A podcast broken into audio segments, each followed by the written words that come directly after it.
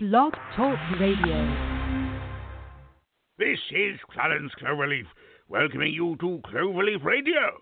Remember, you can always dial in at 646 716 4378. Be sure to watch your language, please, as we are an all ages program. But we would be delighted if you would sign up for a Blog Talk Radio account, should you so desire, as it will keep you connected with us.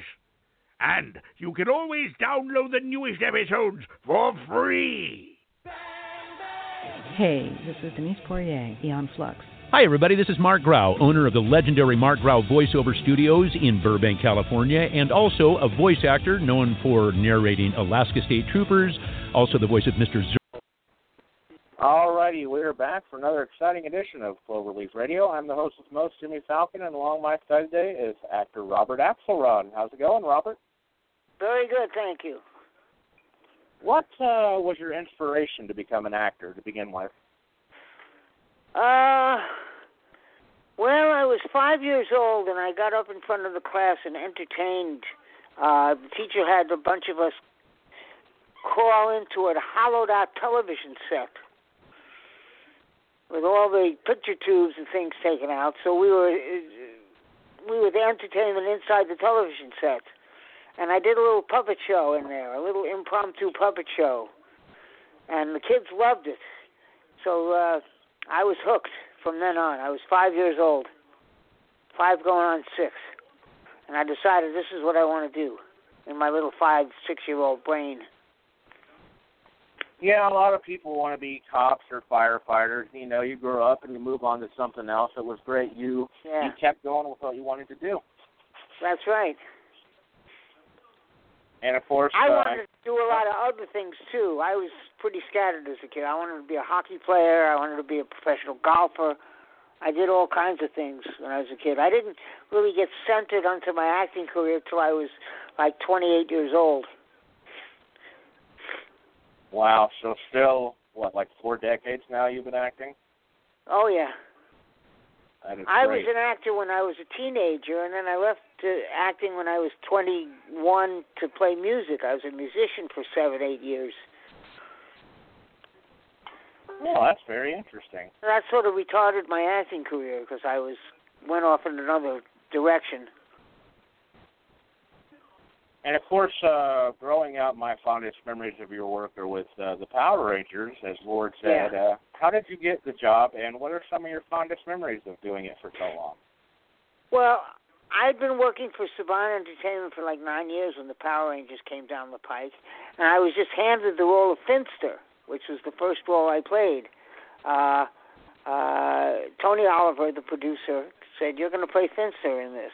He just handpicked the cast because he knew we could do it, and we just went along with that. We thought Power Rangers was going to be a show that would last a year or so, and then uh, do like 52 episodes, and then uh, cut out we had no idea it was going to be the big hit that it was. I don't think Saban knew. They were hoping it would be, but uh, then it caught fire, of course, and uh, uh, we continued on. And then when Lord Zedd came about, there were auditions for. Uh, uh, I think it was the beginning of the third season. I don't know which season it was, whether it was the end of the second season or the beginning of the second season or what have you. But they did auditions for uh, uh, new monsters, and Lord Zedd was one of the new monsters. So I picked up Lord Zedd and I auditioned for him, and uh, I didn't know he was going to be the new bad guy in town. Uh, I thought he would last two episodes and go the way of all the other monsters that Finster created. But Lord Zedd was not a Finster monster creation. Lord Zedd was uh, came down from wherever he came from and uh, took over.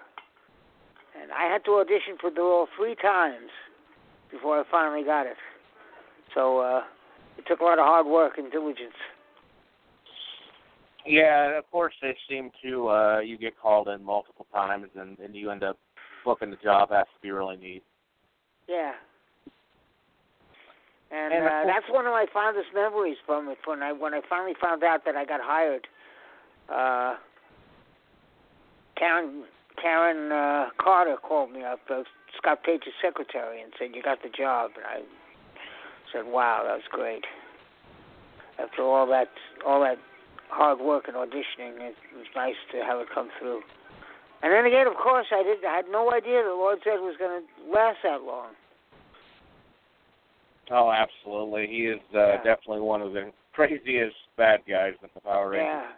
I mean, that's why they were so careful in auditioning me. I, they wanted to make sure I could maintain the voice for a long period of time. Of course, they didn't tell me that. They never told the actor anything.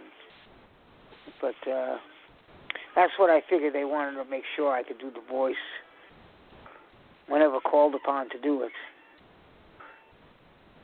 Because the voice was so foreign to my own voice. They were used to hearing me do very light characters, lightweight characters,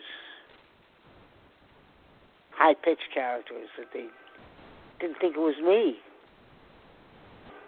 Yeah, he has a very, very deep voice, and like you said, you're uh, you're higher pitched. Yeah. But uh, I noticed you also uh, did quite a few projects uh, with the late great Charles Bronson. Uh, what was it like Yes. working with him? Oh, he was he was fabulous. He's a nice guy. He kept to himself a lot, and he hung out with the girls a lot. Uh, he used to play poker. Let's a little nickel dime quarter poker game in the dressing room when he wasn't working. And uh, uh, I asked him, "How do I get a seat?" And he said, "You don't." There was him and just four girls sitting around.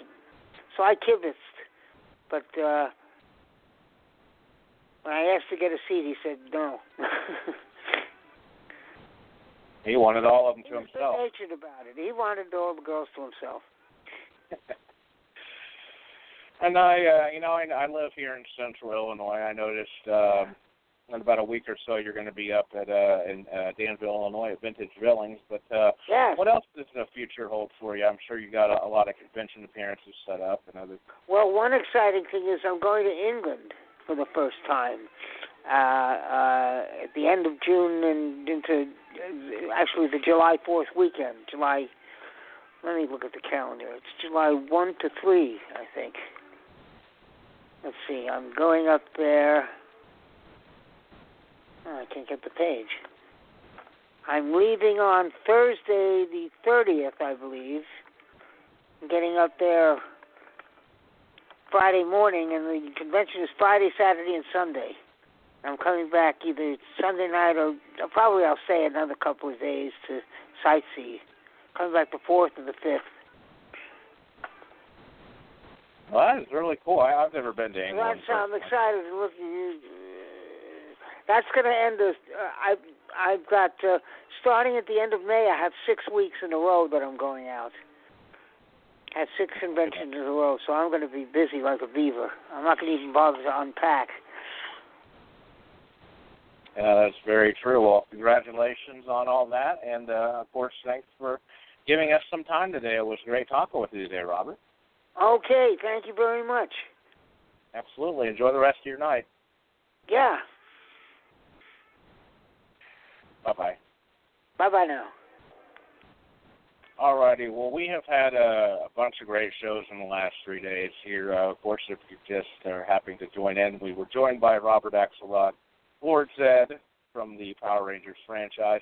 Yesterday, we had a great uh, chat with B.B. King's oldest daughter, Shirley King, and uh, Phil Overs Jr. was the day before that. So if any of you guys missed those shows, you can go back and check them out. And uh, no shows currently scheduled upcoming for us, but we will be uh, working on, uh, on, as always, getting more guests. So we look forward to hearing from you guys again. So thanks for listening. Have a great night.